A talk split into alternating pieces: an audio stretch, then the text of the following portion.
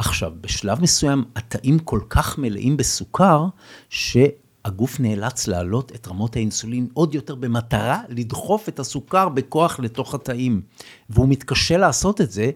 אה, פה דרך אגב, היו כל מיני תיאוריות, זו התיאוריה שאני למדתי אותה והיום מאמין בה, ששמעתי אותה אצל דוקטור ג'ייסון פאנג ואצל אה, בקמן, שהוא כתב ספר. שתורגם לעברית.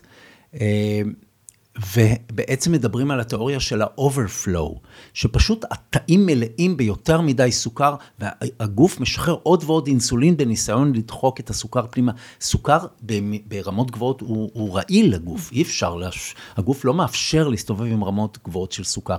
אז בשלב הראשון אין לנו סוכרת, אבל יש לנו רמות אינסולין גבוהות.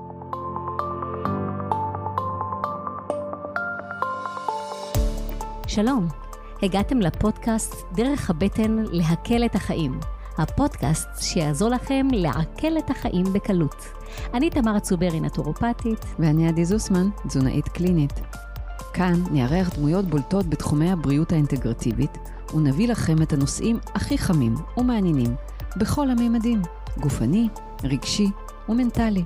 אז שתהיה לכם האזנה נעימה ומועילה.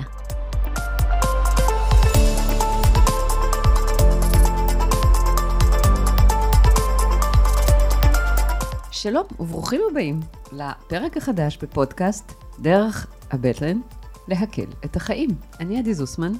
ואני תמר צוברי. והיום אנחנו מארחים את דוקטור דני קרת. שלום לך, דוקטור דני קרת. שלום, שלום, לשתיכן. בואי כן. תציגי אותה. אז uh, לפני שאני אציג, קודם כל אנחנו נציג את הנושא, או... כן. אז הנושא שלנו היום, נושא חשוב ורחב, והכותרת היא קצרה, כן? אבל uh, כדאי uh, ככה להעמיק. תזונה דלת פחמימות לסכרת ומחלות לב, בעצם למחלות... לא, אנחנו נרחיב עוד הרבה מעבר לזה. כן. אז uh, ככה בואו נסביר לכם מי זה דני קרת. מאוד קשה להסביר אותך בקצרה. דוקטור לרפואה, MD, וגם דוקטור לנטורופתיה ND אה, מארהב.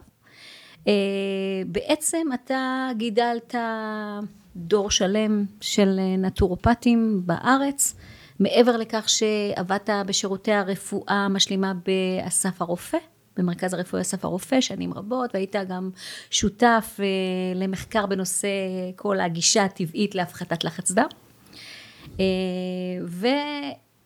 היום אתה אה, עוסק ומפיץ ומסייע לכל כך הרבה מטופלים, אה, להבריא ממחלות מטבוליות, קשות גם, גם סרטן, גם לא סכרת, רק מטבוליות, אבל זה חלק חשוב. וכולי. כן. ומה שידוע בחוץ שמדברים עליך, שאתה תמיד, תמיד, תמיד walk, מה שנקרא talk, אה, אתה, אתה, מה שאתה אומר זה מה שאתה חי. כן? I do what I preach, מה שנקרא. כן. עכשיו הוא מגדל גם דורות של תרנגולות. כן, עובד חזק על האפרוחים. כן. אז, אה, אז בואו בוא נעמיק לנושא שלנו.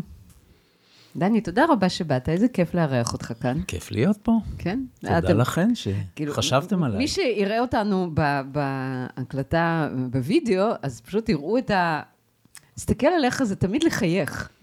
זה כזה כיף. תודה, באמת, איזה לא, כיף. אתה מביא משהו מאוד אה, מאיר כזה, מאוד אה, פתוח, וזה לא מובן מאליו. תודה, תודה. אז תודה. יאללה, בואי נתחיל. כן, אז אה, נגדיר. בעיות, מחלות, מטבוליות.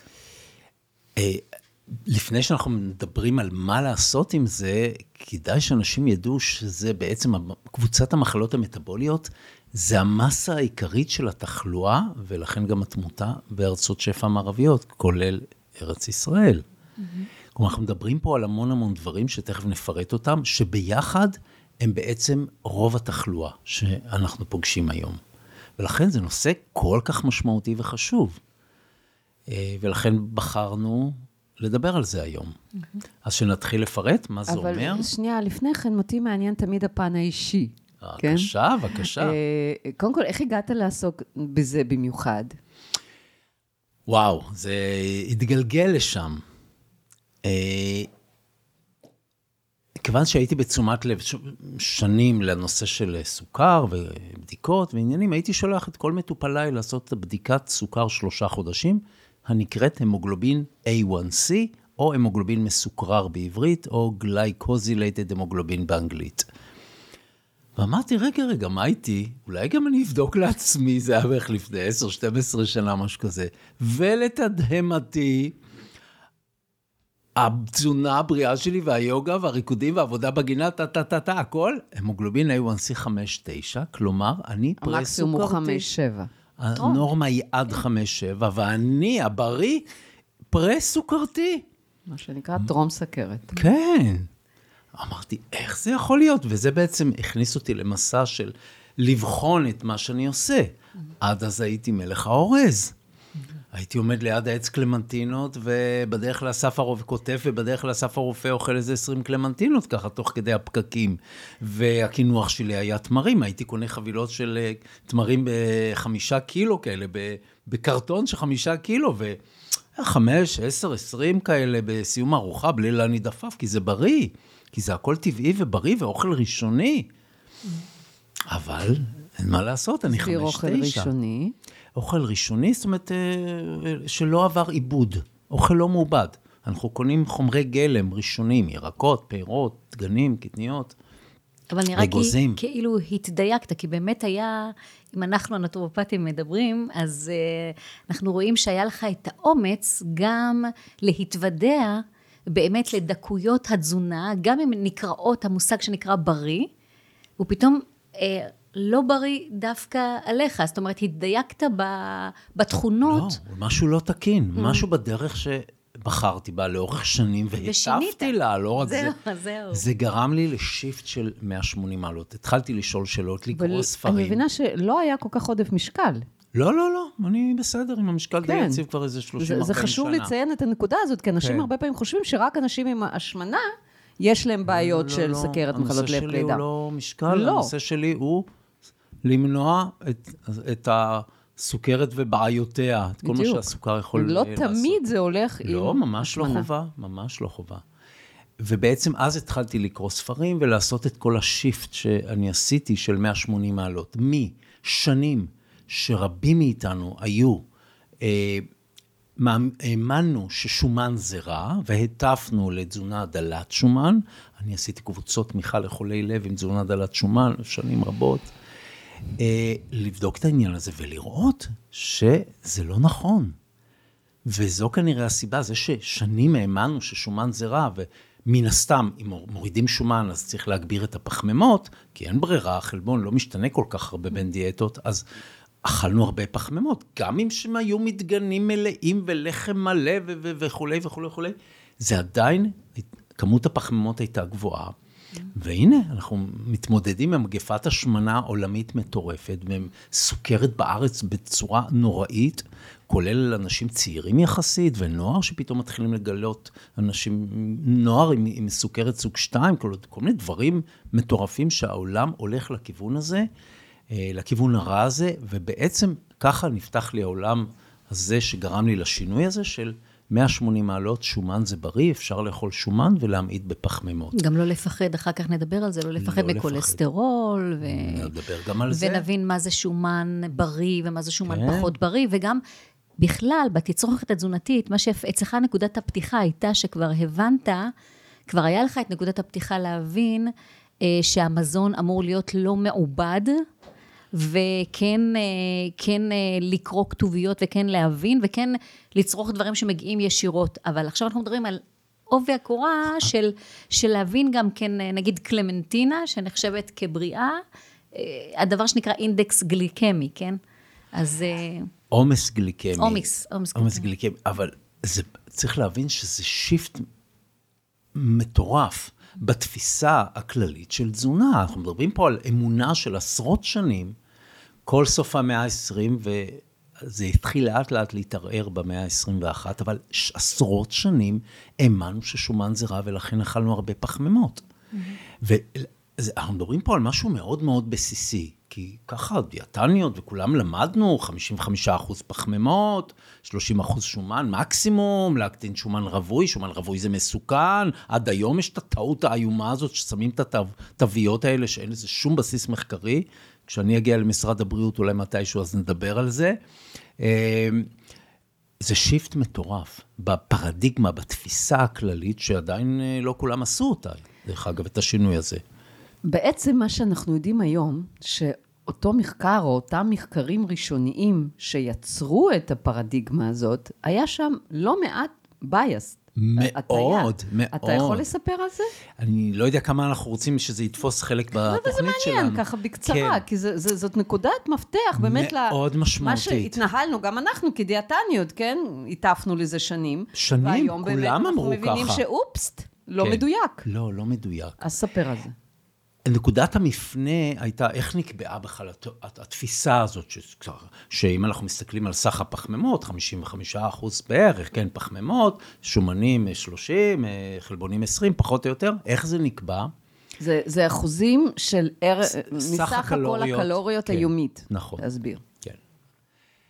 אה, בפעם הראשונה שהייתה המלצה למה לאכול, זה היה ב-1977.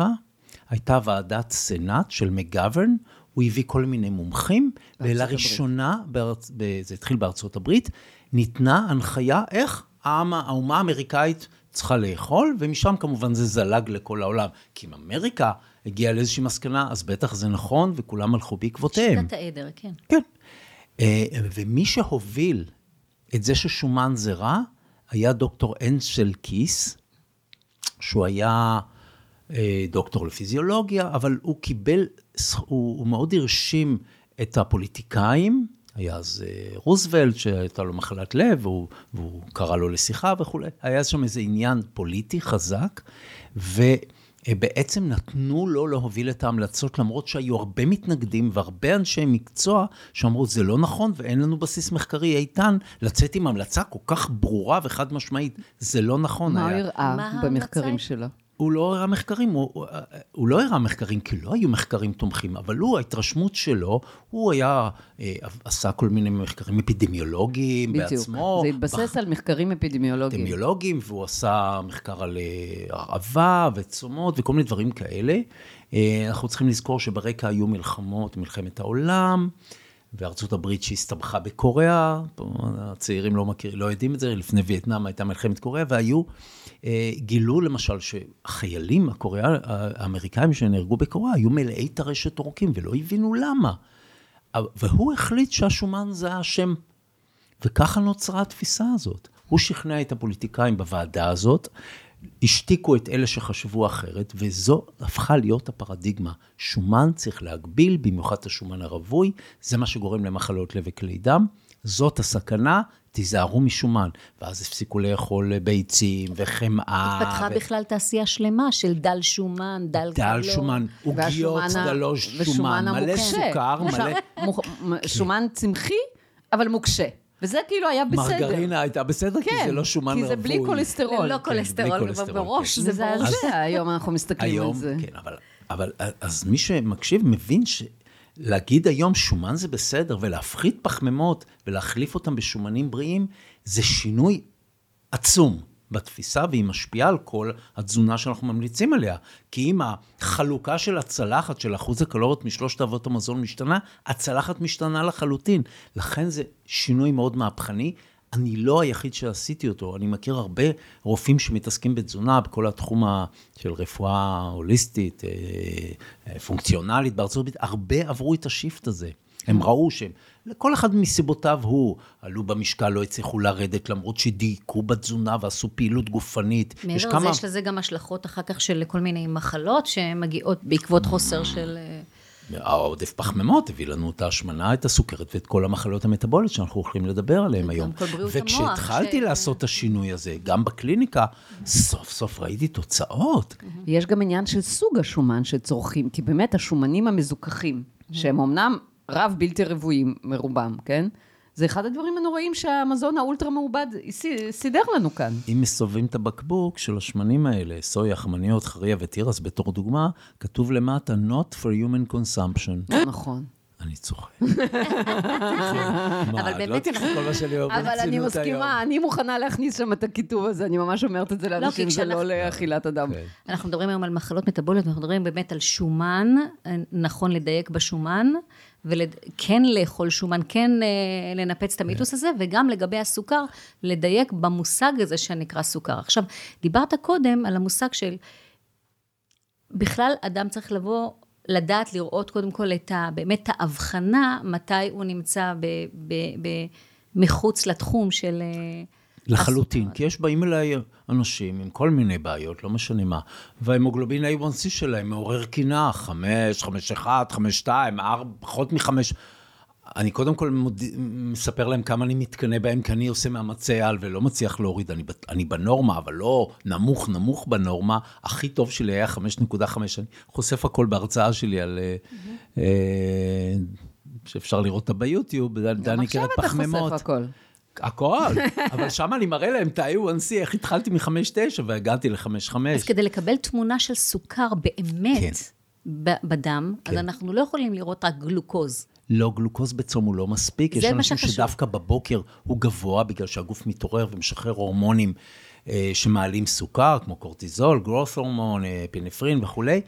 אה, ה-A1C הוא הבדיקה החשובה, ואני מוסיף עוד בדיקה, אם אני מצליח לסחוט אותה מרופא המשפחה, בדיקת אינסולין. נכון. אין שלושת ה... אז אינסולין הוא מרכיב... כן, אפשר לקבל את זה דרך קופת חולים? כן, לכולם אני מבקש. זאת אומרת, בעצם אפשר לאבחן את ההיפר-אינסולינמיה, שהיא שלב... בדיוק. פרה-סכרתי. עוד לפני שהסוכר עולה, האינסולין עולה, ואנחנו לאט לאט מפתחים עמידות לאינסולין. זאת נקודה מאוד חשובה. מאוד חשובה. זהו. היפר-אינסולינמיה זה גורם סיכון. לכל המחלות הגדולות, יש לי הרצאה שלמה על זה. זה נקודה שצריך לדבר על זה. תסביר, תסביר את זה. אוקיי. זה חשוב.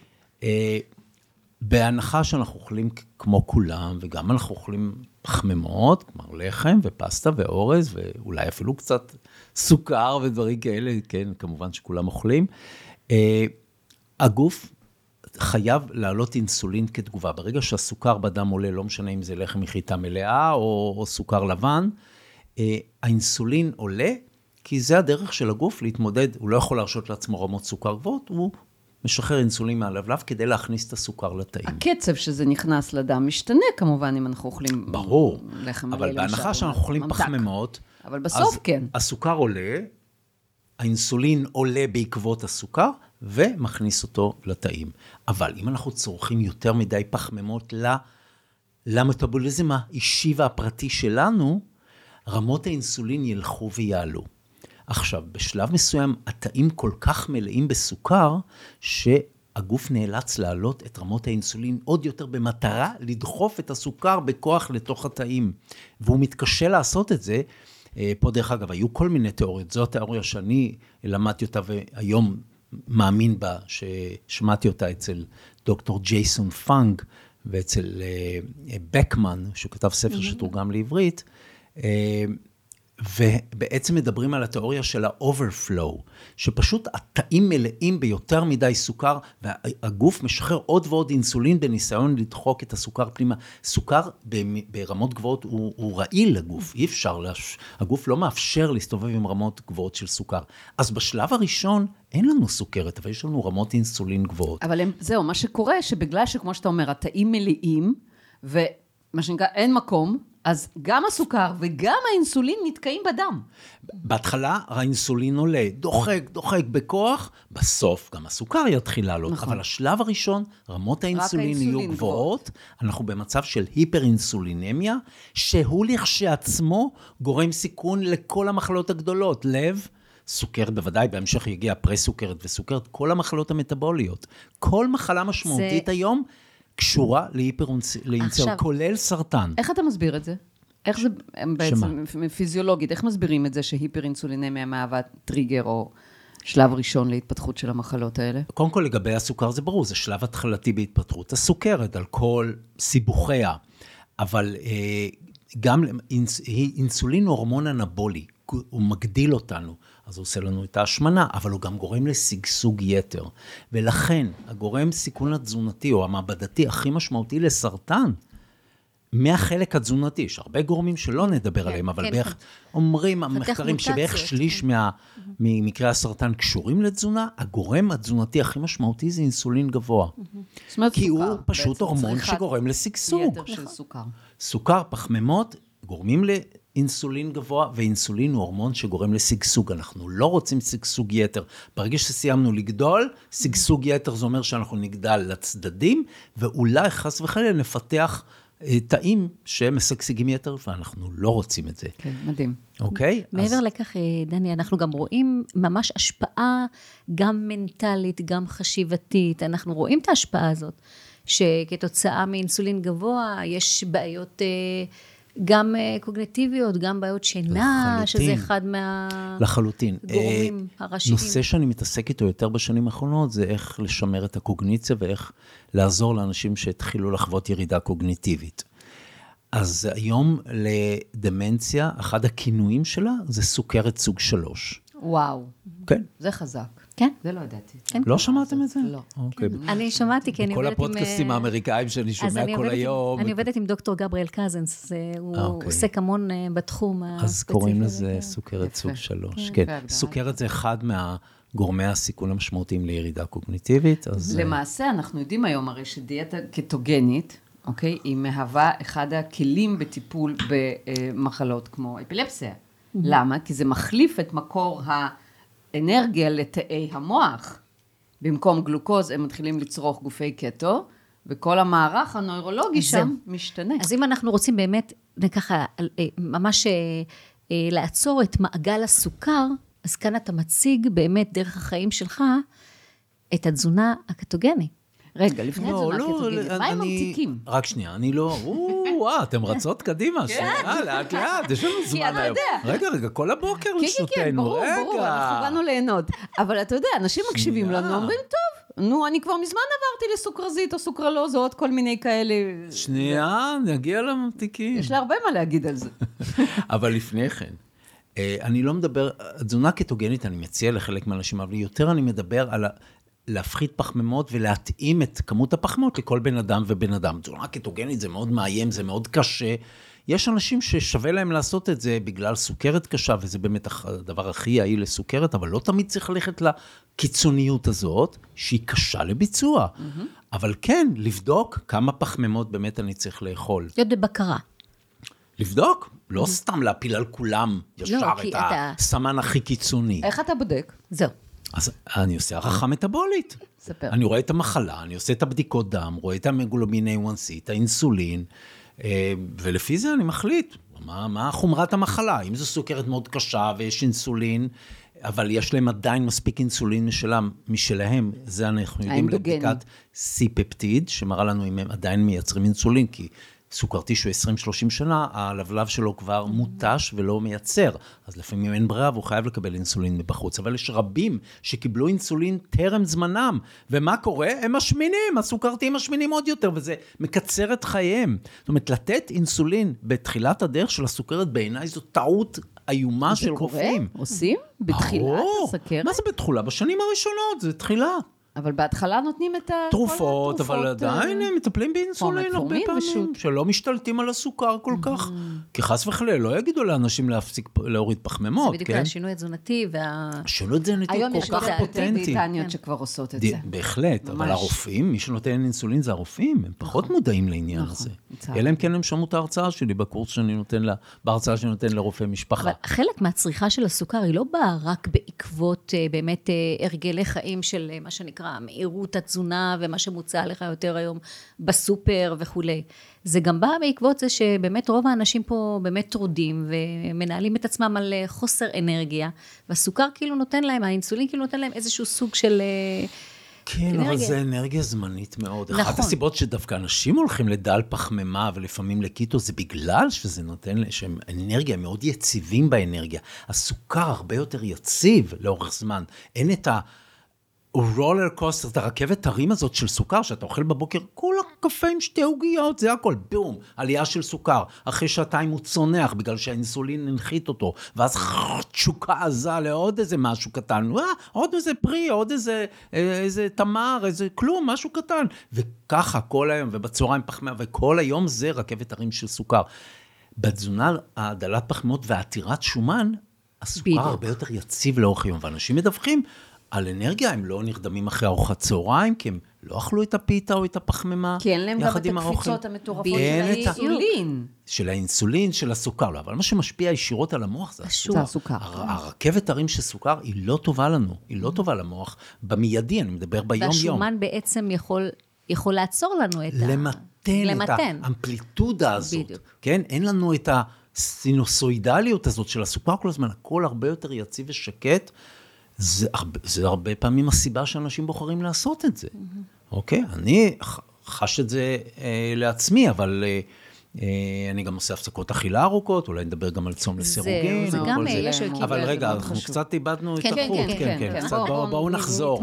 בואו נחזור. אז הערכה המטבולית אני עושה על ידי תישול, בדיקה איזה מחלות, באיזה מחלות מדובר, האם יש בעיות מטבוליות בכלל, תכף נגדיר אותם, לפעמים עם בעיות אה, אוטואימוניות בכלל, שזה נושא אחר לחלוטין שלא מחייב התייחסות לסיפור הזה המטבולי. אז זה- זה דברים אחרים לחלוטין, הדברים שאת אוהבת, אה, מחלות אה, אוהבת. מעי דלקתיות, כן, דברים למשל. או בכלל עניינים של מערכת העיכול. כן, של בטן, אז אני בכלל, זה לא נושא. אז אנחנו, אז כל בן אדם לפי צרכיו, לפי הבעיות שלו, אבל אם החלטנו היום להתרכז בבעיות המטבוליות, זה מסה עצומה. אולי נגדיר את זה ככה כן. יאללה, בגדול? פליז דו. כן. אה, אז קודם כל, ברור, יש לנו מה שנקרא תסמונת מטבולית, שיש לה הגדרה מאוד ברורה. צריך לפחות שלוש מתוך חמש קריטריונים. אחד, זה עודף משקל שממש נמדד בסנטימטרים, מעל מספר מסוים של סנטימטר באזור המותן, מוגדר כאלמנט אחד חיובי. אה, שניים, זה התחלת עליית הסוכר, זאת אומרת, הסוכר בצום מתחיל לגרד את המאה, קצת מתחת, קצת מעל המאה. זאת אומרת, הפרעה בסוכר, בוודאי, הם- הם- ה-A1C, ההמוגלובין A1C עוד לא מוגדר כחלק מהקריטריונים, אבל ברור שאם הוא לא תקין, אם אנחנו במצב פרס-סכרתי, זה ברור שזה בעיה. קצת עליות בלחץ דם, כן, אנחנו מתחילים להתקרב ל-130, 140, על 80, 90, אולי קצת מעבר לזה. זה השלושת הגדולים, אחרי זה שומני דם, כש... HDL נמוך, וזה הכל מוגדר במספרים מדויקים, והטריגליצרידים גבוהים. HDL זה הכולסטרול הטוב. אין אין טוב. אלה חמשת כן, זה- הקריטריונים הקלאסיים, אבל נוספו אליהם עוד דברים היום, כמו כבד שומני, שבעיה עצומה בממדים שלה, וצופים שבהמשך המאה הזאת, זה תהיה סיבה להמון מקרים של שחמת, נכון. וניתוח, צורך בניתוחים להחלפת כבד, דברים מטורפים. ואין היום לרפואה מה להציע. רק התזונה הזאת, דלת פחמימות, הפחמימות זה מה שעושה את הכבד השומני, ופרוקטוז, אפרופו הפירות, שקידשנו אותם כל אבל השנים. הפרוקטוז המ- ה- המוסף, פחות זה שבא עם הפירות. למה? זה גם? למה? יותר פרוקטוז בכלל. סירופ אה, פרוקטוזה. זה high fructose corn syrup, האלה, אבל כן. גם, פרוק, גם פרוקטוז מפירות, מי שכבד שומני אבל צריך גם לא כל מאוד הפירות, עוד מעט להיזהר. אנחנו ככה ניתן... אה, כן, כן. בטח לא מיצי פירות. אני מד חס סוכר. רציף, כל הפירות מעיפים לי את הסוכר לשמיים, כן. טוב, זה הפירות. אישי, זה באמת צריך... אז אנחנו כן, דיברנו כן. בעצם באמת... אה, אז, אמרנו. אה, כבד שומני, חומצה אורית גבוהה, אה, שחלות פוליציסטיות אצל נשים, ויש שמוסיפים עוד כמה דברים קטנים, אבל אלה העיקריים, אוקיי? ואם אנחנו, שימו לב דרך אגב, מה לא מופיע פה? מה שהרופאים כל היום טוחנים למטופלים ומשגעים אותם. כל LDL לא מופיע בקריטריונים האלה. מדהים. זה מדהים, ומה משגעים את האנשים, כולם באים אליי עם החרדות. יהיה לך התקף לב, יהיה לך שבץ מוחים, לא תוריד את ה-LDL, משגעים את האנשים, מטריפים אותם, אנשים... אה, זה, אני זוכה להרבה פרנסה מזה, אבל מסכנים האנשים, כמה הפחדות יש מה-LDL הזה, שתכף נדבר עליו, נמצא לנו זמן לדבר כן, עליו. חשוב לדבר חשוב עליו. להבין מאוד, את זה. מאוד. וזה השלכות LDL כי זה של- גורם להמון פחד. הרע. כן. אוקיי. משגעים את האנשים עם זה, כי אחד הדברים שקורים. אולי אני כבר אג- אגיד, כי אחת הטענות נגד תזונה דלת פחמימות, ובוודאי התזונה הקטוגנית, כי זה מעלה LDL. זה נכון, בערך שליש מהאנשים זה מעלה להם, כולל אנוכי, מעלה LDL, אה, total כולסטרול ו-LDL לרמות מאוד גבוהות. אבל מה שלא יודעים, וגם הייתה איזו כתבה בטלוויזיה מאוד שטחית על העניין הזה, ש-LDL יש כמה סוגים.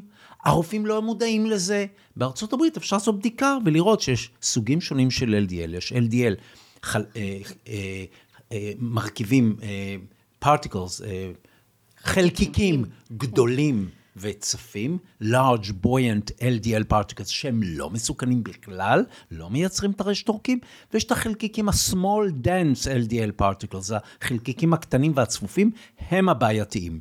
הם שוקעים בעורקים. הם אלה שנכנסים מתחת ל... ועושים את הרובד התרשתי. ובתזונה הזאת נוצר LDL עם התבנית הבריאה, ולא התבנית החולנית. Mm-hmm. אבל רופאים לא יודעים את זה, וגם אין בארץ את האפשרות לבדוק את זה. וואו. כבדיקה שגרתית, כאילו שרופא משפחה יבדוק. הוא מקבל LDL, לא רק שהוא LDL כללי, הוא calculated LDL, הוא איזה חישוב, מכניסים את טוטל כולסטרול, טריגליצרידים, לאיזושהי נוסחה ומקבלים את ה-LDL. אתם תראו את זה, כתוב כן, calculated כן. LDL. זאת אומרת, זו בדיקה כל כך שטחית, ולפיה נקבעים גורלות. אתם יכולים עכשיו לעלות על סטטינים ל-30-40 שנה, כי ה-LDL שלכם לא תקין. ואף זו התרופה המקובלת ביותר להורדת כן, כולסטרול. כן, ואתם שנים תהיו על התרופה, תזכו להמון תופעות לוואי, ולא לרווח משמעותי, אם אנחנו מדברים על מניעה ראשונית. במניעה ראשונית, הערך של הסטטינים הוא זעום עד מזערי, והרופאים עושים איזה סיפור גדול. אה, יש פה ויכוח עז, דרך אגב, אני לא יודע כמה אנחנו רוצים להיכנס לעניין הזה, כי יש פה וואו, פה אני נכנס לאזור אש. וחוטף מהרופאים, חבל לכם על הזמן, כי אני אחד, או היחיד או אחד הבודדים שמעז להגיד את הדברים האלה. ש-LDL הוא לא בהכרח דבר רע, וטוטל כולסטרול הוא לא בהכרח דבר רע, אבל זה כי לכולסטרול, אפרופו קוגניציה, אפרופו תפקוד המוח, אבל יש משמעות מאוד מאוד גדולה. הטריגליצרידים זה משהו שצריך להתייחס אליו. ובתזונה הזאת יורדים הטריגליצרידים ועולה ה-HDL. זאת אומרת, התבנית השגרתית שאני רואה אצל אנשים שעולים על תזונה ענייה יחסית בפחמימות ועתירת שומנים בריאים, זה עליית כולסטרול, עליית LDL, עליית HDL, mm-hmm. זה הטוב, וירידת טריגליצרידים. במיוחד זה בולט אצל, אצל רזים ספורטיביים. ופתאום באים אליי ספורטיביים כאלה, עושים טריאטלונים וזה, עם כולסטרול 300 ו-400, הרופאים שלהם, שערותיהם סומרות, כולם מבוהלים ומפחידים אותם, אני עושה להם, שולח אותם לבדיקה, לראות אם יש להם טרשת עורקים בעורקי הלב, זו בדיקה שלרוב לא מקבלים אותה דרך הקופה, זה נקרא coronary artery calcium score. או CAC בקיצור, mm-hmm. ורואים CT קצר של עורקי הלב, רואים אם יש טרשת או לא. ואני רואה, אין קורלציה יש בין הכולסטרול לקיומה של טרשת עורקים. זאת אומרת, אנשים עם כולסטרול מאוד גבוה ו... נקיים, והפוך, כאלה עם כולסטרול נמוך רגע, ומלאי רגע. טרשת. זה, זה, זה מהפכני, זה mind blowing, מה שאתה אומר כרגע. כן. Uh, אתה מוכן להסביר עוד פעם את הדבר הזה? אוקיי. זה פשוט לחם חוקי כל יום, כל שבוע. אז זה נורא חשוב להבין את זה, ואתה יודע, אתה כן. בתור MD, ולא... זאת אומרת, אתה, אתה, אתה רופא. אני רופא, ואני גם מצייד את המטופלים שאני שולח אותם לבדיקה הזאת במאמר רפואי, אה, שמראה, וזה מה שקורה בארצות הברית בצורה שגרתית, שהבדיקה הזאת משמשת בארצות הברית להחליט מי באמת זקוק לסטטינים ומי לא. מדהים. בארץ לא עושים אותה, כי היא עדיין יקרה מדי. זאת אומרת שלא המספר של הכולסטרול או סלאש לא. LDL קובע, לא. אלא מה מתרחש באמת מבחינת הסתיידות העורקים. כן, אם באים אליי אנשים בני 50-60 עם כולסטרול גבוה, אבל הקלציום סקור שלהם אפס, אני באותו יום אומר להם, אתם לא לוקחים יותר סטטינים. אני שולח אותם גם לדופלקס עורקי צוואר, לוודא שגם פה אין את הרשת, וגם אקו במאמץ בדיקות לא חודרניות, כדי לקבל איזושהי תמונה. אני עושה להם את ההערכה הכי טובה שאפשר היום בארץ לעשות, אף פעם אין 100% תשובה, אבל אני עושה, אני עושה איתם את ההערכה הכי טובה שאפשר לעשות בארץ, הכי מתקדמת, כדי לדעת אם באמת הם זקוקים לסטטינים או לא. איך אפשר לקבל את הבדיקה? בוודאי, מה זאת אומרת? אה, באופן פרטי, אין בעיה ל- לעשות אותה. איפה עושים את זה? במכונים בבתי חולים? עושים את זה בבתי חולים, עושים את זה, אני מפנה ל... להגיד? למה לא? כן, לפרופסור שמש, הוא עושה את זה באסותא, okay. אוקיי. רמת החייל. מבחינתי הוא המומחה הכי גדול בארץ, הוא נותן את התשובה גם הכי מדויקת וברזולוציה הכי גבוהה. אה, זה פשוט היה הבייבי שלו בתל השומר עד שהוא יצא לגמלאות. הוא קרדיולוג, והוא עושה את הבדיקות האלה, ונותן את הפענוח הכי טוב, אבל כל מכון CT יכול לעשות את הבדיקה הזאת. זאת אומרת, אנשים צריכים לבקש את ההפניה מרופא משפחה שלהם? כן, או מהקרדיולוג. רופאי פעם, משפחה איך גם זה נותנים. נקרא? זה נקרא, בקיצור, CAC, וזה ראשי תיבות של coronary, artery, calcium, score. אוקיי? זה פשוט CT קצר כמה שניות של הלב, ולפי משקעי הסידן, מקבלים מספר מדויק. היתרון של הבדיקה אצל פרופסור שמש זה שהוא נותן לכל עורק כמה ליז'נס יש וכמה אה, בכל עורק יש. אז אה, אם יש לנו מספר כזה בינוני, אה, כן, בין אה, 0 ל-100 נאמר, של הקלציום סקור, אבל זה במאה, בהרבה ליז'נס קטנים, זה לא מסוכן. תסביר מה זה ליז'נס. אה, נגעים, כאילו תרשתיים קטנים, אז זה לא מסוכן, כי זה מפוזר כזה, אבל אם זה הכל במקום אחד, קצת יותר מטריד. אז אם הם ילכו עם התוצאות של הבדיקה לקרדיולוג אה, אחר, הוא יפתור אותם. אוקיי. הוא יפתור אותם, מדהים. אם הבדיקה שלהם תקינה, אפס או קרוב ל... הוא יגיד להם אין אבל צורך. בתקווה שגם הם... אני לא בטוח, אני. לא בטוח בזה, כי עדיין אני רואה את זה. זה משגע אותי, כי אני רואה אנשים באים אליי, לפעמים כבר שמעו את ההרצאות וזה, באים כבר עם קלציום סקור, והקרדיולוג לא מסוגל. התפיסה הזאת, האמונה הזאת ש-LDL הוא מקור כל הרע, היא טבועה כל כך עמוק אצל הרופאים, שהם קשה להם להגיד לאנשים, אתם לא צריכים טיפול. תשמע, זה קשה לצאת מהפרדיגמה השלטת. מאוד, זה מאוד. קשה, אבל... ולשמחתי, יש, יש לי רשימה של בערך עשרה או עשרים קרדיולוגים אמריקאים, שכופרים בתיאוריית הכולסטרול וה-LDL. מדהים. ואני ניזון מהם ואני לומד מהם, והם נכנסים לקרביים של המחקרים ומראים את כל ההטעיות ואיך חברות התרופות משתמשות בכל מיני תרגילים סטטיסטיים ואחרים כדי להוציא את המחקרים טובים. זה תחום שלם מסמר שיער. מדהים, מדהים, מדהים, מדהים. כן, כן, שהוא נושא מאוד מאוד מטריד, כי זה אישו גדול. יש הרבה תופעות לוואי. אחת מתופעות הלוואי של של סטטינים. סטטינים זה סוכרת. אחד לעשר. כן. Did you know it? כן, כן. כבר לא מדבר על שרירים, יש כאלה שמפסיקים. מפסיקים כי הם פשוט, כאבי השרירים פשוט מכניעים אותם. נוירולוגית אני יודעת שזה יכול כן, אה, יכול להיות להשפיע. זיכרון. כמובן שחברות התרופות, אין, אין תופעות לוואי, סתם בתור אנקדוטה. מה התרגיל שהם עושים כדי להקטין את תופעות הלוואי? הם עושים מה שנקרא wash out period. הם מתחילים את המחקר, וכל מי שבחודש, חודשיים הראשונים פיתח תופעות לוואי, מוציאים אותו. מקבלים אחלה לא תוצאות. אין תופעות לוואי. את זה אני לא ידעתי. גדול. טוב, נו. זה למדתי מרופאה ראה פנימית בארצות הברית, שסיפרה על כך שהיא הייתה... ראה מקרה קורונה. אמ, אז אנחנו בעצם, אה, מעבר לכך, כאילו, איך, איך, איך, איך, אה, איך נקרא לזה מחנכים, מיידעים אנשים לגבי, שוב פעם, איך הם מתמודדים בבית עם תזונה. שנגיע קצת לתכלס? כן, אבל אני חייבת לשמוע אותך על הנושא של הממתיקים המלאכותיים. חייבת. כן, כי אני טוענת כבר שנים, חייבת, אז עוד חייבת. לפני שהתחילו המחקרים כאן, כמו כן. הסבתא הפולניה הזאת שאומרת, כן. אני ידעתי את זה, אני אמרתי את זה קודם.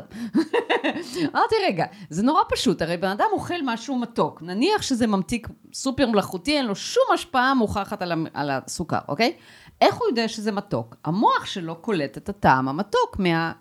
קצות העצבים בפה, נכון? המוח לא יודע מה זה סוכרזית או סוכרלוז, הוא שולח הוראה, מבחינתו זה סוכר. הוא שולח הוראה ללבלב להתחיל להכין את, ה, את האינסולין. הסוכר לא מגיע, אבל האינסולין כן, אופסט.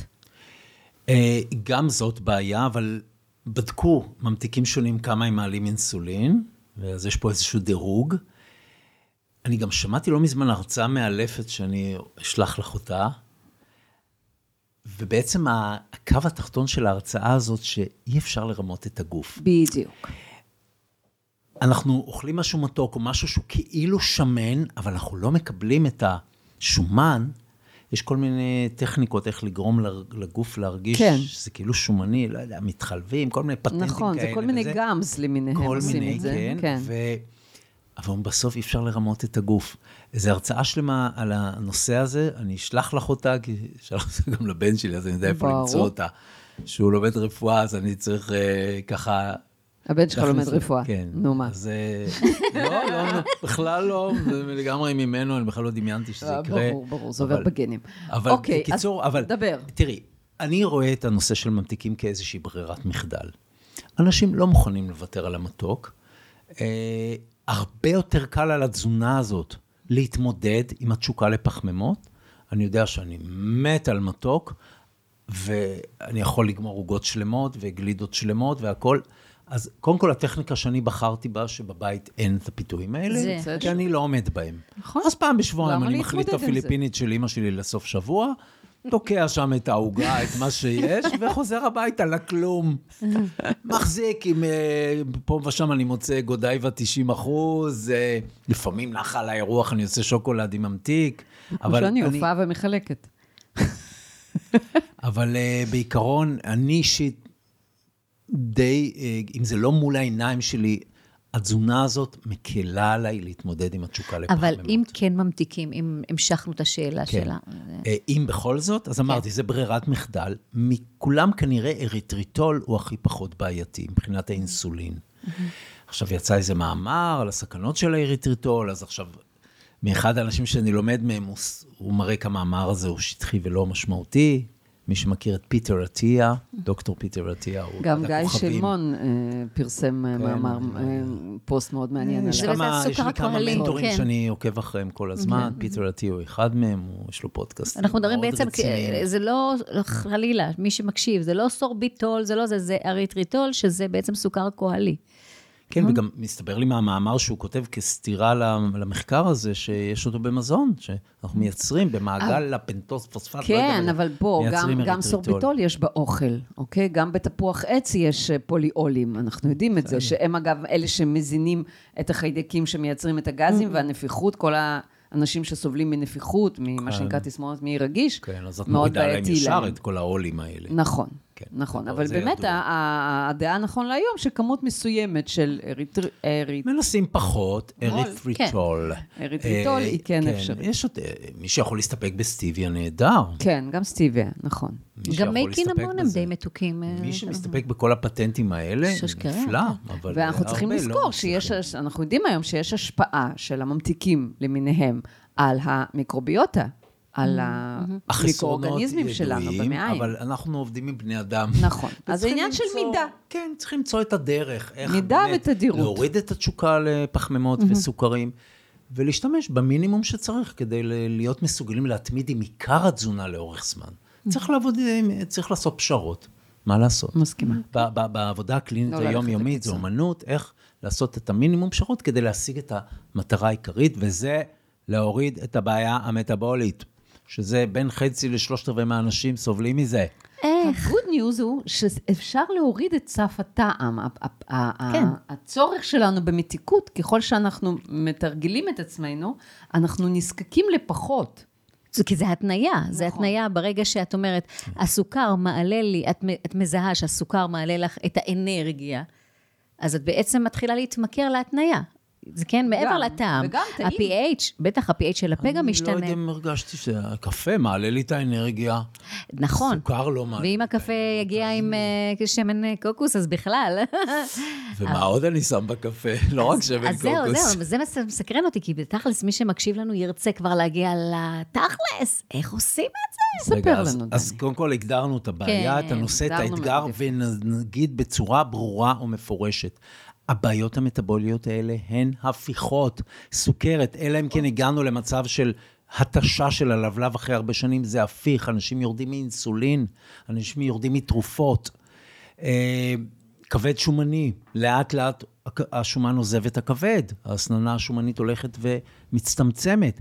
הדברים האלה, הגדולים האלה, הטריגליצרידים יורדים, כל מה שאמרנו, המשקל יורד, כל הדברים האלה הם הפיכים. זה, אנחנו אומרים את זה פה כאילו כמובן מאליו, ואתן מהנהנות ואומרות לי, ברור, ברור, כאילו. לא, גם הניסיון כאילו הקליני. תמונה של ברור, אבל רבאק, מסתובבים פה מאות אלפי חולי סוכרת, זו מחלה אכזרית בשלבים המתקדמים שלה, היא מכרסמת בבריאות, עושה איכות חיים זוועתית, עם, עם סיבוכים מטורפים בכל איבר בגוף כמעט. למה? בגלל תהליכי הסיקרור. זה נקרא המוגלובין מסוכר, הסיקרור של כל, בסוכרת יש סיקרור של כל ה... איברים בגוף. Mm-hmm. אנחנו מודדים את זה עם ההמוגלובין המסוקרר, אבל התהליכי הסיקור הם בכל הגוף. המוח, אמרנו, העיניים, הלב, כלי הדם, הלב, העצבים, הנוירופתיות, הכליות. כל איבר בגוף עובר סיקור, בעיניים, קיצור, זה מחלה איומה, ואפשר למנוע אותה, וכואב הלב, מגיעים אליה אנשים כבר עם כל הסיבוכים, וזה זה פשוט כואב הלב, כי זה, אתה יודע שזה הפיך. היום מדברים על המחלה הזאת כמחלה דלקתית. גם. סכרת לה- כמחלה דלקתית. ואם אני מסתכלת. על זה, אתה יודע, אני מקשיבה לך ואני חושבת באמת, נגיד, על אנשים עם קורונוקוליטיס. גם הם הרבה פעמים מפתחים פגיעות סיסטמיות בכל מיני מקומות, עיניים, כלי דם, כבד, פרקים. פרקים. דלקת פרקים. בוודאי, בוודאי. כן, אבל שם מבחינתי זה, הקטע האוטואימוני הוא אה, המרכזי. זה נתון היום לדיון. יכול להיות. כן. אני יכול להיות שאני אבל גם צריך ללמוד משהו דומים. בעניין. המנגנונים אוקיי. דומים. אבל פה יש, אפשר למנוע כל כך הרבה סבל. וואו, על ידי הבחירות שלנו, שהן קשות. עכשיו, סתם בתור איזה קטע, יש עכשיו קבוצת תרופות חדשה לסוכרת. שיש שתי תרופות היום שמככבות, אתן מכירות את הזריקות להרזייה, או זמפיק ודומיו, כן. שזה כולם מכירים, אבל יש עוד קבוצה שמוציאה את הסוכר בשתן. הגלוקוז יוצא בשתן. קבוצת תרופות מאוד אה, אה, פופולרית, פורקסיגה למשל, אה, זו אחת התרופות. והרופאים מתפעלים. "אה, זה מפחית תחלואה לבבית, גילו במחקרים שזה מחלי, אה, אה, מפחית תחלואה לבבית, ויש התפעלות בעולם מהתרופות האלה, נותנים לכולם בכיף רב את התרופות האלה. עכשיו, מה בעצם קורה פה? אנשים שלא מוותרים על להכניס את הפחמימות פה, מכניס, ממשיכים להכניס את הפחמימות דרך הפה, מוציאים את הפחמימות בשתן, והפלא ופלא, זה מפחית תחלואה לבבית. אמרנו שנדבר על מניעת מחלות לב וכלי דם. ויש התפעלות עצומה, ואיך זה קורה? שתרופה לסוכרת, שמוציאה את הסוכר בשתן, מפחיתה תחלואה לבבית. זה כל כך ברור כשמסתכלים רגע, על זה זה לא מהצד. פוגע בכליות בסוף? זה... עוד לא ידוע על כך. עוד לא יודע. לא, זה עושה זיהומים בגלל הסוכר בשתן וזה, אבל לפעמים דלקות בדרכי השתן, עניינים, אבל בסך הכל עוברת אצל רוב האנשים בסדר. אבל הקטע הוא שזה כל כך פשוט. במקום להפסיק להכניס את הפחמימות מפה, מוציאים אותם בשתן ומתפעלים מהתוצאות המדהימות גם על מחלות לב וכלי דם. Unbelievable. עכשיו, אני לא מקל ראש, זה אנשים קשה. מחפשים ניסים, אבל צריך כן. לעשות פה שינוי הרגלים. זה החלטה ו- של הבן אדם. כן. כי זה משפר את הסוכרת, אבל זה דוחה ומאט את קצב הסיפוחים, אבל זה לא פותר את הבעיה. אם רוצים לפתור את הבעיה, מבחינתי, התזונה היא פקטור סופר משמעותי, ואולי הגיע הזמן לצלול לשם. כן. כן? שני דברים אני רוצה לדבר עליהם. אחד זה מתי אוכלים, שזה נושא פחות מדובר, ואחרי זה על המהו. את אז- אוהבת את המתי, זה התזמון, כן, הארוחות. התזונה מתוזמנת, זה הדבר שאני אה, עוסקת בו. כן? כן. טוב, לא יודע מה- מה את עושה, אבל אני כן מנסה לשכנע אנשים להקטין את חלון האכילה שלהם. אז אנחנו מתחילים בעדינות. יכולים להתחיל ב-12 שעות, יאללה, מסיימים ב-8 בערב, מתחילים ב-8 זה בבוקר. כל ה... ה- ה- באמת התזונה הזאת היא מאוד נפוצה, הרבה אנשים אה, נחשפו אליה כן. בשנתיים האחרונות של... אה, צום לסירוגין, צום לסירוגין. time restricted feeding, intermittent fasting, יש לזה כל מיני 16-8. שמות, והכל אומר את אותו הדבר. 16-8 זה לצמצם את חלון האכילה. ופה מתחילים הבן אדם, מתחילים לעבוד איתו. יש כאלה כסחניסטים, ישר הולכים על 8-16, זאת אומרת, אוכלים חלון של 8 שעות, ו... אה, 16 בצום שעות. 16 שעות, כולל לילה. שהלילה הוא חלק ממנו כן, כמובן, כן. אה, השינה בלילה. ויש מתקדמים עוד יותר, שאומרים לי, אני ככה, עם ההיכרות ככה, אני מציע להם, "מ, הם אכלו שתי ארוחות ביום, נאמר, כמו שאני אוכל בדרך כלל, בתוך השמונה שעות, ואני בודק את זה אם אפשר עוד יותר לצמצם את זה. יש כאלה שהולכים על one meal a day. כן. יש לך סיפור, כמה סיפורי הצלחה מטורפים, כאלה, כן. מטורפים. אוכלים ארוחה אחת טובה, גדולה, משביעה, עם איזה קינוח טוב דל פחמימה, איזה גלידת פירות יער, ועם הרבה שמנת וזה, והם שבעים ומרוצים, כל היום שותים קפה, תה, סודה, מה שהם רוצים, ויש כאלה שמצליחים לעשות את זה לאורך זמן, זה מדהים. הטענה היא שבעצם כך אכלו אבותינו. הם בטח לא אכלו כל שעתיים-שלוש. נכון. הם גם היו עסוקים בלצאת, לחפש מזון, לצוד אותו, לאסוף אותו, ובסוף היום היו מארגנים את הארוחה. בדרך כלל זה היה ככה, זה נכון. אבל זו לא הסביבה שבה אנחנו חיים היום, אבל יש אנשים שמצליחים, אבל בסדר, זה באמת הכסחניסטים. אבל עם הרוב אנחנו מנסים להקטין את חלון האכילה, ומה שקובע את עוצמת השינוי זה, זה התוצאות. כן יורדים בסוכר, כן יורדים במשקל, כן יורד הלחץ דם, בדיקות הדם משתפרות. כן מה מפחיתים שקובע רצון זה למתוק, החלטות כן, קליניות. כן. כמה צריך ללכת, אז אי אפשר לדעת מראש. אבל זורמים עם הבן אדם. מה מציעים המשמעות בעצם של שעות צום ארוכות יותר? שרמות האינסולין יורדות. אוקיי, זאת. ולמשל, מי שמתמודד עם עודף משקל, שזה אחד המרכיבים של התסמונת המטבולית, כדי לפרק שומן, וזה מה שאנחנו מעוניינים, לפרק את השומן, גם החיצוני שרואים אותו, אבל עוד יותר את השומן הבטני, התוך-בטני, מה שנקרא השומן הוויסרלי, שהוא הגורם סיכון למחלות הגדולות. אנחנו חייבים להגיע לרמות אינסולין נמוכות. רק אז האנזימים מפרקי השומן יכולים להתחיל לעבוד. זו נקודה מאוד קריטית בפיזיולוגיה של גוף האדם, ושום דבר לא ישנה את זה. כל התיאוריות לא ישנו שום דבר. האנזימים מפרקי רקמת שומן לא עובדים בנוכחות אינסולין. רק כשרמות האינסולין יורדות, יהיה פירוק שומן. זו נקודה סופר משמעותית, גם בהרצאה שלי על התמודדות עם, אה, עם אה, הרזייה, עם אה, ניסיון לרדת במשקל, זה נושא שחייבים להבין אותו, ולכן ככל שהפסקת האכילה ארוכה יותר, הגישה שלנו לשומן ולפירוקו הולכת ועולה. וארוכה יותר זה מעל 12 שעות בעצם. כן. בדרך כלל ב-12 שעות זה לא יספיק. שזה בערך זמן שמספיק של הגליקוגן כן. בכבד. הגוף קודם כל ינצל את הגליקוגן ויגמור את זה מאגרי הגליקוגן. הסוכר הדלים שיש לנו. דלים, תלוי כמה פחמימות אכלנו. לא, הגליקוגן אבל לא מחזיק יותר מ-12-13 שעות. בסדר, תלוי גם כמה פעילות אנחנו עושים וכולי, אבל באיזשהו שלב נגמר הגליקוגן, ורק אז מתחיל השלב המעבר המטאבולי הזה להתחיל לפרק שומן כמקור לאנרגיה. בהתחלה, אם כי זה מתחיל לפרק קצת חלבון. אז זהו, אנחנו לא רוצים פירוק של חלבון, אנחנו רוצים שתהיה לנו את הגמישות המטאבולית לעבור מסוכר ל... ל... מפחמימות, מגליקוגן וסוכר, לשומן, כמקור לאנרגיה. וכשמתנסים בהפסקות אכילה ארוכות, סלש תזונה קטוגנית, סלש צומות קצרים, מפתחים את היכולת הזאת, משכללים אותה, את הגמישות המטאבולית של הגוף, שתמיד הייתה חלק מחייו של האדם, במאות אלפי שנים. היו תקופות של שפע ורעב, ואנשים צברו שומן והשתמשו בו כל הזמן. זאת אומרת, הגמישות המטאבולית היא חלק מה, מההוויה האנושית. היצור האנושי לא היה שורד ללא היכולת הזאת לעבור מפחמימות לשומנים.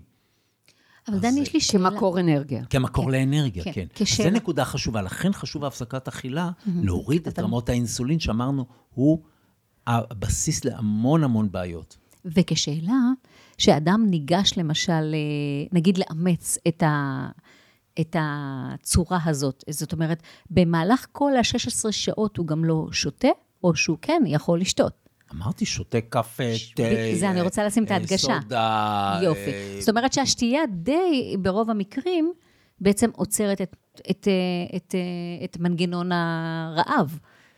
תנאי שזה לא מתוק. חייב להיות לא מתוק וללא טעם, מה שאני מבינה מבחינת אה, תראי, הצום אני שותה קפה. שומני שמחזיק אותי בקלילות עד, אה, בטח בימים שאני עובד בקליניקה, עד שתיים, אני אוכל בשתיים, שתיים וחצי את הארוחה הראשונה שלי. אז אני משתמש בקפה שומני, אבל לא דווקא כדי, אני אף לא הייתי אדם רעב בבוקר, והרבה אנשים אמרו להם שחייבים לאכול בבוקר, כי בבוקר אוכלים כמו מלך, ובצהריים כמו נסיך, ובערב כמו אני, וכל מיני סיסמאות כאלה, לא יודע.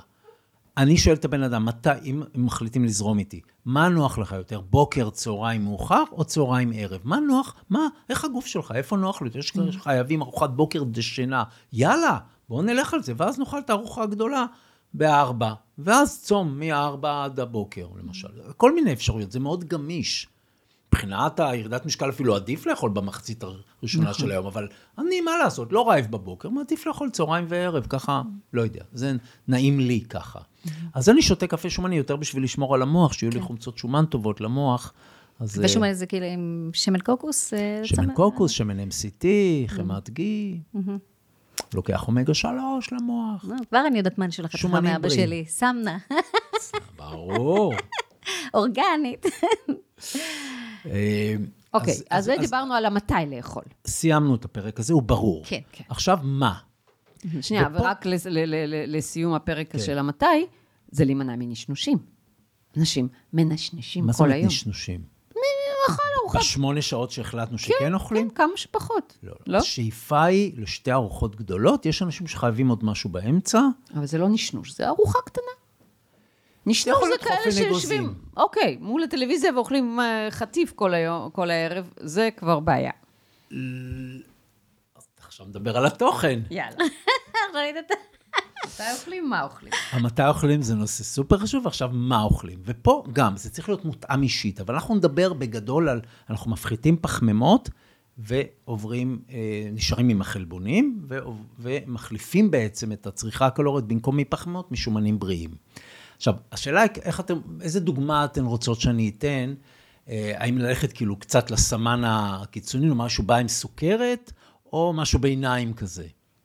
קודם כל העיקרון של תזונה נקייה, כן? לא מעובדת, לא... אני אתן דוגמה, מה, כן. מה, אני אתן דוגמה איך אני חי. אני די חי ככה, כי אני מאוד בתשומת לב, להמעיט בפחמימות ולאכול בריא, אה, וגם לא יותר מדי חלבונים, כי יש אולי קשר בין צריכה מוגברת מדי של חלבונים ומחלות של שגשוג יתר שהזכרנו קודם. אה, אני אוכל, אה, אני למעשה לא אוכל דגנים. זה שינוי דרמטי. אני הייתי מלך האורז, לא הייתם תופסים אותי בלי סיור אורז במקרר. אה, אז אני נמנע מדגנים. בגדול, אני אומר, אני לא אוכל דגנים. אני ממעיט מאוד בפירות, אני מת על פירות ואני ממעיט מאוד. אם כן, אז אלה?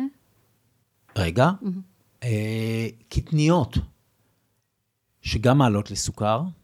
אם אני עושה נזיד עדשים כתומים לילדים, מדי פעם עושה להם איזה סיר, מעלה לי סוכר, אז אני מנביט את הקטניות, ואז העלייה היא הרבה פחות, היא מתונה יותר, כי בתהליך הנביטה, אז ה... יש לזה עוד יתרונות, דרך mm-hmm. אגב, שלא לא נדבר עליהם. כן, כל מיני. אז תהליך ההנבטה משתמש בפחמימות, אנחנו מקבלים מזון שהוא יחסית עתיר חלבון מעולם הצומח, ודל פחמימות. אה, אז זה בעולם הצומח. ירקות, אני אישית, וגם האנשים שהם בעיה מטבולית, אני ממליץ להימנע משורשים עתירי פחמימות, כמו תפוח אדמה, בטטה וגזר. בדרך כלל זה הגזר דין היחיד בנושא הירקות. לפעמים אני מדייק את הסוכרתיים הקשים עוד יותר, אבל כרגע זה מספיק לנו. כן אפשר? בכמות מתונה. העומס הגליקמי של דלעת, שנאמר מוסיפים חתיכת דלעת למרק או למשהו כזה, הוא נמוך. וסלק אדום? גם. עומס כן. נמוך, אה, אז אה, שוב, אני משתמש, סלק, זה בדיוק הדברים שאני משחק איתם. אז למשל, מי שיש לו עצירות, אז אני אשמח לתת לו סלק, שקצת ישפר לו את כן. היציאות. אה, ומי שבאמת זקוק לקצת דלעת, לצבע הזה, אז ניתן לו את הצבע הזה, תלוי. גם, אתה יודע, בטח קרוטן. זה נושאים ככה שהם ניואנסים יותר. אז אמרנו הירקות השורשיים. אני מוריד, אז דיברנו, אז נשאלנו את כל הירקות, מעט פירות, ללא דגנים, קטניות מונבטות, ויש לנו את כל קבוצת העתירי שומן מהצומח. שזה השמנים היחידים שאני ממליץ עליהם, זה זית וקוקוס, אבוקדו, זיתים, כל האגוזים אולי פרט לקשיו ובוטנים, כי בוטנים זה בכלל קטנייה, וקשיו יחסית ביותר פחמימות מאחרים, שוב, זה ניואנסים כאלה. אה, צנוברים, גרעיני חמניה דלת, פשטן, צ'יה, כל השומנים הבריאים מהצומח, זה מקור מצוין לשומנים בריאים ו... ומשביעים. טריים כמובן, לא כלואים. כן. עוד פעם, עוד עיקרון שחשוב להזכיר אותו. אני אומר לאנשים, חייבים להיות שבעים. אם לא תהיה שבע, זה ייכשל. אי אפשר להחזיק מעמד אם לא מרגישים שבעים וטובי לב. אני שואל אותם, זה, כשאני בונה איתם את התוכנית הראשונית, ובהמשך, כשאנחנו נפגשים, אתה מרוצה, אתה שבע, אתה טוב לב, אתה מצליח למשוך הרבה שעות אחרי ארוחה כזאת, כביטוי לשובע עמוק וטוב שאתה חווה. זה נקודה סופר משמעותית, כי כל הדיאטות שסופרים קלוריות ולאכול קצת מזה וקצת מזה, אחרי שעתיים כבר אתה, אתה רעב, אתה מטפס על הקירות, זה לא מחזיק. זה לא נראה טבעי לא שנועדנו לא לספור קלוריות, אבל אז התחלת לדבר בעצם גם כן על הדברים מהחי. אז שומנים בריאים, כן. ומהחי תלוי כל בן אדם. אז גם, לא דווקא את החזה עוף הרזה והיבשוש צ'יק צ'ק נעשים רעבים. זה אז... מה שנקרא, גברת דיאטנית, מתי לאכול את הדיאטה שלך? לפני אוכל או אחרי אוכל? לא, אבל דברים, מה, להיות, דברים מהחי, לא צריך להיות כאן זהירים עם המקור, אה, למה נחשפו. אני משתדל לכוון אותם ל, למקורות בריאים יותר. Mm-hmm. בשר, אוכל עשב ותרנגולות אורגניות, יש מעט אפשרויות בארץ, אבל הן קיימות. יש. אה, עוף אורגני. ביצים, אם אפשר, אה, כאלה שאכלו עשב, אורגניות, אומגה שלוש, כמה שאפשר לשדרג את זה.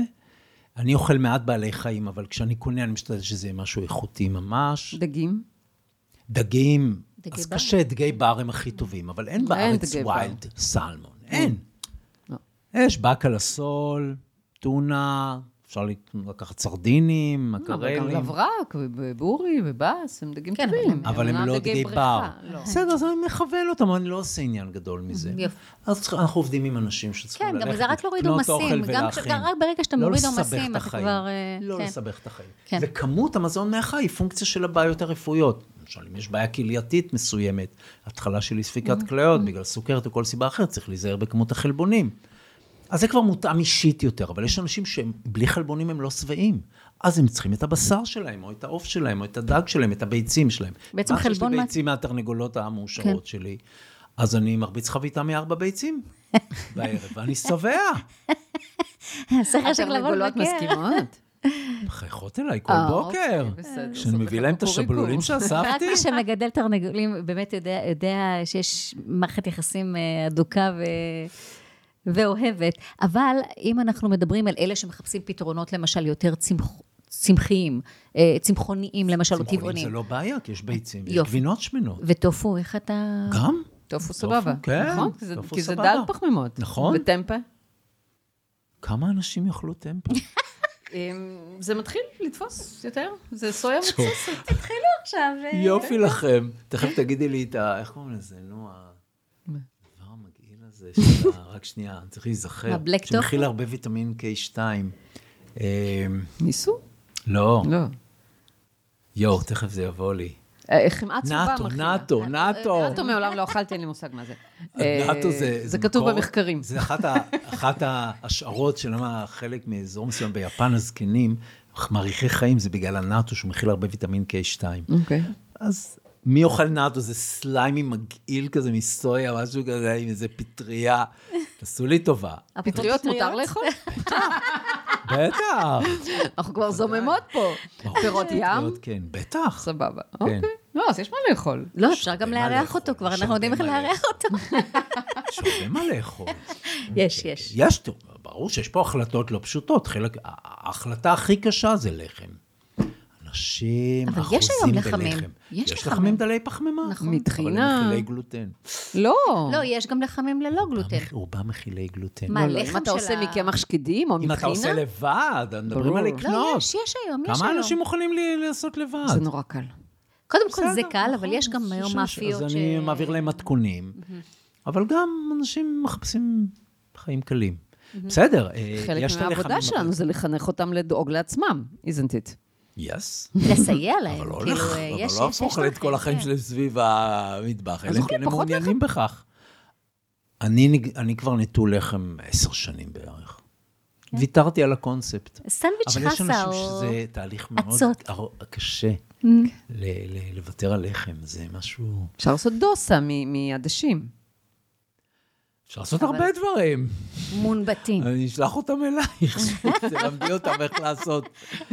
אין בעיה, זה- כמו שאתה זה, אני מבין. מספר על האתגרים מהקליניקה, מה שאני חווה. כן. אבל זה באמת, אה, אז אני אוכל ארוחה כזאת שהיא עולם צומח, כלומר, ירקות מעודים מהגינה, עם קצת נפתותים, ואבוקדו, שמן זית, אה, לפעמים גרעינים, לפעמים צנוברים, דברים כאלה. וואו, אני מלא מזה, אני אוכל כמות גדולה, אז אני מניח שאני לא קטוגני, אלא אם כן הגעתי. יכול להיות שבשעות האחרונות של הצום אני כבר על שומנים. אבל יכול להיות שבגלל כמות הירקות, שזה מקור לפחמימות, אבל שמתפרקות לאט, ואין לנו בעיה איתם, אני אוכל כמות טובה של, פח, של ירקות.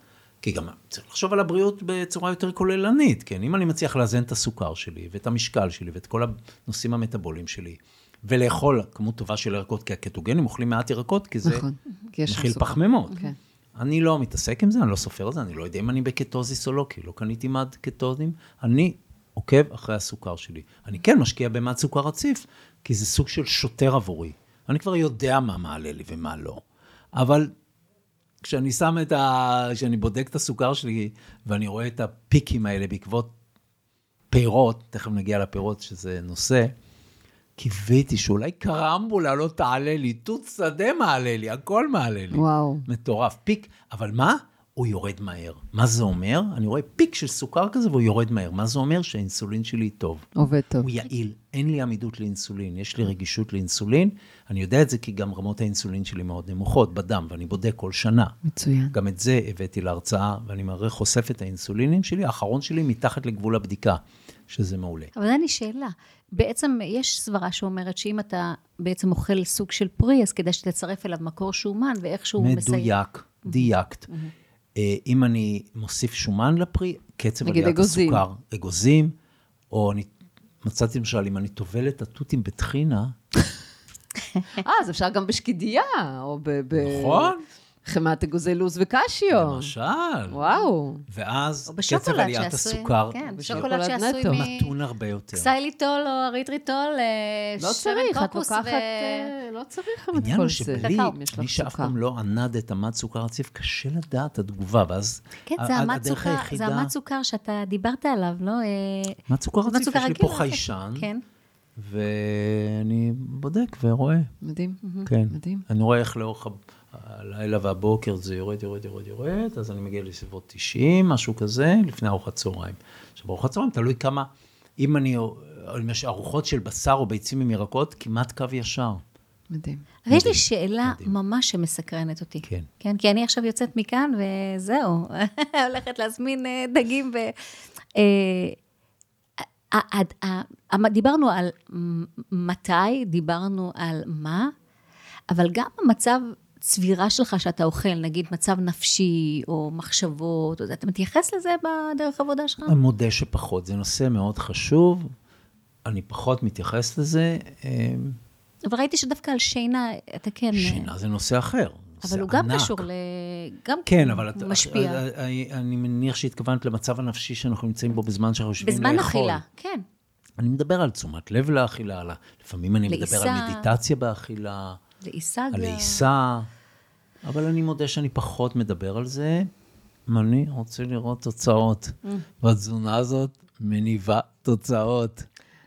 ה-A1C יורד, יש. לפעמים מקרים כל כך דרמטיים, שזה פשוט מדהים, שאנשים מ-A1C 11-12 יורדים ל-6, ל-5-8, ל-3, כאילו תוך שלושה. חודשים. כאילו, אני מבקש אחרי שלושה חודשים, זה וואו, והאינסולין יורד, והמשקל יורד הרבה פעמים יחד אתה עם בעצם זה. גם מקטין, וזה אפרופו מה שאת אמרת, מי- אתה בעצם מקטין פה בתזונה הזאת את הסטרס החמצוני שלהם. ברור. כי תזונה עתירת סוכר בעצם מייצרת סטרס פנימי. מקטין דלקתיות, נכון. מקטין סטרס חמצוני, מקטין את האינסולין, מוריד את כל הבעיות המטבוליות. אה, בעצם אה, לוקח אותה מהשאול. אלה. לא ניסחף, אבל, אבל נותן להם כלי שהאתגר הוא באמת להפוך אותו למשהו ישים באמת, ושיהפוך לחלק מהחיים שלהם, אמ, ושהם יחושו יותר טוב. שוב, המוח הרבה פעמים מצטלל בגלל שאין את הרכבת הרים של הסוכר, אמ, אנרגיה יותר יציבה. מדהים. מה עוד צריך? מדהים, מדהים, מה, מדהים. מה, מה, זה, מה זה בריאות? אנרגיה. טובה, תיאבון טוב, מצב רוח טוב. להרבה אנשים זה עושה מצב רוח טוב. נכון. אפשר להוסיף קצת אומגה 3 בשביל המצב רוח. חשק מיני טוב. מה, מה הקריטריונים ל, מה ל? לבריאות? לגמרי. רוצה, רוצה. קחי, מעמיק, קחי. דני, אתה בן אדם מאוד מסקרן. יצאנו ברורים אבל? אה, נראה לי, כן? נראה לי, תכף אתם נסתכל. האבן בוחן שלי, כי אני כן. מקשקש את זה כל הזמן. זו העבודה היומיומית זה שלי. מקשקש, זה, אני יכולה להקשיב לך כל היום. תודה, תודה. אני הולכת כבר לגדל תרנגולת. כן. את יכולה לקחת גם עז. מה היית ממליץ לאנשים שנגיד, אתה יודע, עוד מעט אנחנו מסיימים. אנשים רוצים לצאת ככה עם to-do list כזה ראשוני. מה היית ממליץ להם? הדבר הראשון, לנסות לצמצם את חלון האכילה. לראות אם אתם יכולים לוותר לרוב האנשים על ארוחת הבוקר. אם זה קפה טוב, אפשר אפילו להתחיל עם קפה עם קצת שמנת בהתחלה, כדי שייתן לכם את חוויית שובע. לא נתקיף אתכם עם קפה עם סמנה או עם שמן קוקוס, אבל קצת שמנת אה, 38. אנשים אומרים, מה? אתה מרשה לי שמנת 38? כזה שילוק קטן, זה עושה את הקפה. במעדן כזה כיפי. אבל גם אה, לסיים. לאכול בש- בשעה סבירה. כן, האידיאל, לא הזכרנו את זה, תודה על השאלה, לנסות לסיים שלוש שעות לפני השינה.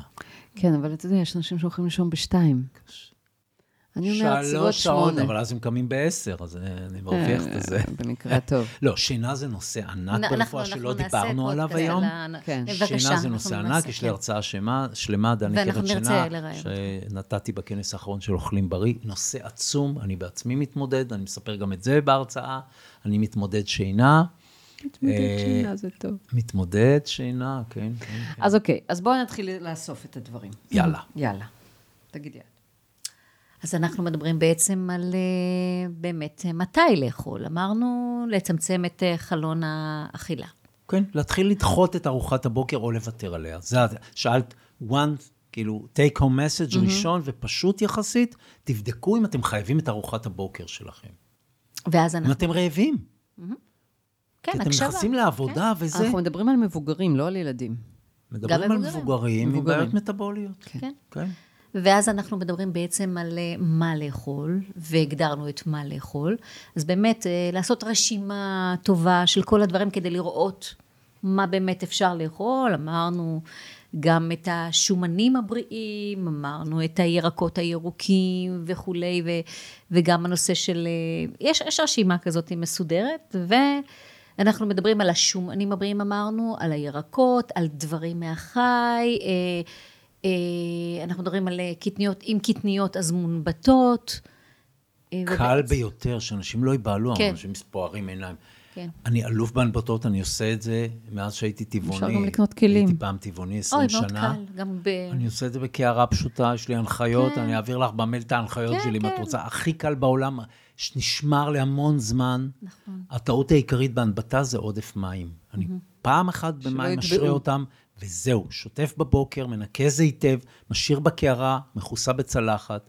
אם קר, שם את זה בשמש, אם לא, אם בקיץ זה נובט צ'יק צ'אק, זה פשוט, ולא, ומהקערה הזאת ישר למקרר בקופסאות סגורות. זהו, אז מה שאני עושה, זה לא פשוט בצל- שוטף, לא כלום. צנצנת, להקפיא? יש צנצנת. מותר להקפיא? אפשר להקפיא, אבל אז זה לא חי, אני משאיר את זה חי. אני, אני אשלח לך איך אני עושה את זה עם צנצנת, צנצנות אה, אקולוגיות, משהו מאוד מאוד קל, ואז נורא קל לקחת את הצנצנת ולהכניס אותה, ממש קל. אז אנחנו בעצם מדברים באמת על אה, מה לאכול שיהיה, אנחנו גם נצרף רשימה למי שירצה, כן? ו, ואז בעצם אנחנו מדברים על אה, אם נרצה לעקוב אחרי המצב הגופני שלנו, אז יש לנו פה טיפים מאוד ברורים, איך אנחנו מודדים את אה, רמת הסוכר פשוט. שלנו. יש לנו את המשקל. נכון. יש לנו את ה... אפילו לא. המשקל, אני, יש משקל, אנשים, אני אומר מראה. להם, אם אתם יכולים אפילו לא לעלות על המאזניים, רק תגידו לי מה מראה, קורה לגוף מראה, שלכם. כן, משקל, מה קורה לכם מראה, בגוף. אה, אם ירד לכם השומן הבטני, דם, כן. בדיקות דם פשוטות, נכון. חלקן יותר פשוטות, חלקן יותר מתוחכמות. לחץ דם אפשר לעקוב, זו בדיקה פשוטה. נכון. זה מספיק. כן, איך רופאים עוקבים לבקש אחרי בעיות? בדיקת אינסולין. זה מאתגר, לא כולם ייתנו. אז תשלחו אז את הרופא שישמע את יפה. ההרצאה שלי, דני קרת פחמימות ביוטיוב, ואז הרופא ישתכנע לעשות בדיקת אינסולין. אוקיי. ובאמת, אה, באמת אנחנו מדברים על זה, לקחת את החיים לידיים ולצאת לדרך אה, חשיבה חדשה ועשייה חדשה. כן? כן, תבדקו את הפרדיגמות שלכם באמת בנושא של מתי אוכלים. וכ- יפה, ומה ולעקוב. אחרי ולעקוב, דוקטור כן. דני קרת. אה, ב- דני, איך אפשר להגיע אליך, מי שרוצה? אה, אני עובד אך ורק בשדה ורבורג, בקליניקה הפרטית שבביתי. אני פשוט קיבלתי הצעות לצאת, אבל התרנגולות מחו, והן לא מוכנות שאני אנטוש אותן, ואני פוחד שאני צריך לעשות להן טיפול אחרי זה, אז אני נאלץ להישאר בבית. יוצא פה ושם לאיזו הרצאה. בסדר, זה בישראל. יש הרצאה, אה, לשמחתי אני חלק מקורס אה, שמציג לרפואות אלטרנטיביות לרופאים משפחה, אז פעמיים בשנה אני מרצה להם, ועכשיו התחלנו גם קורס לסטודנטים שנה א' לרפואה, אז. אני מציג להם מה זה נטורופתיה וזה, אבל הרופאים, אני בעיקר מדבר על בעיות מטבוליות, כי זה לחם חוקם, ואני פותח להם ככה צוהר למה הם יכולים לעשות בפשטות, כדי לשפר את חיי המטופלים בלי תרופות. מדהים. אם אפשר, מינימום תרופות. אז שדה ורבורג, דני קרת, ב... בגוגל מוצאים אותי. גם יהיה מתחת ל... כן, זה בטח. נשים אנחנו למטה. גם לכם נפרסם איזה. טלפון. אה, כן. כן, וואו, ו... וואו. אני כבר מחכה להרצאה הבאה על השינה. וואו. דני, תודה רבה רבה שהגעת אלינו. כיף להיות איתכם, עבר מהר, לא יודע כמה זמן זה היה. כן, תודה. רבה. מעולה. תודה רבה שהייתם איתנו. נכון. אני הייתי עדי זוסמן. ואני תמר צוברי, ותמשיכו לעקוב אחרינו. אנחנו בפודקאסט דרך הבטן להקל את החיים. נתראה בפרק הבא.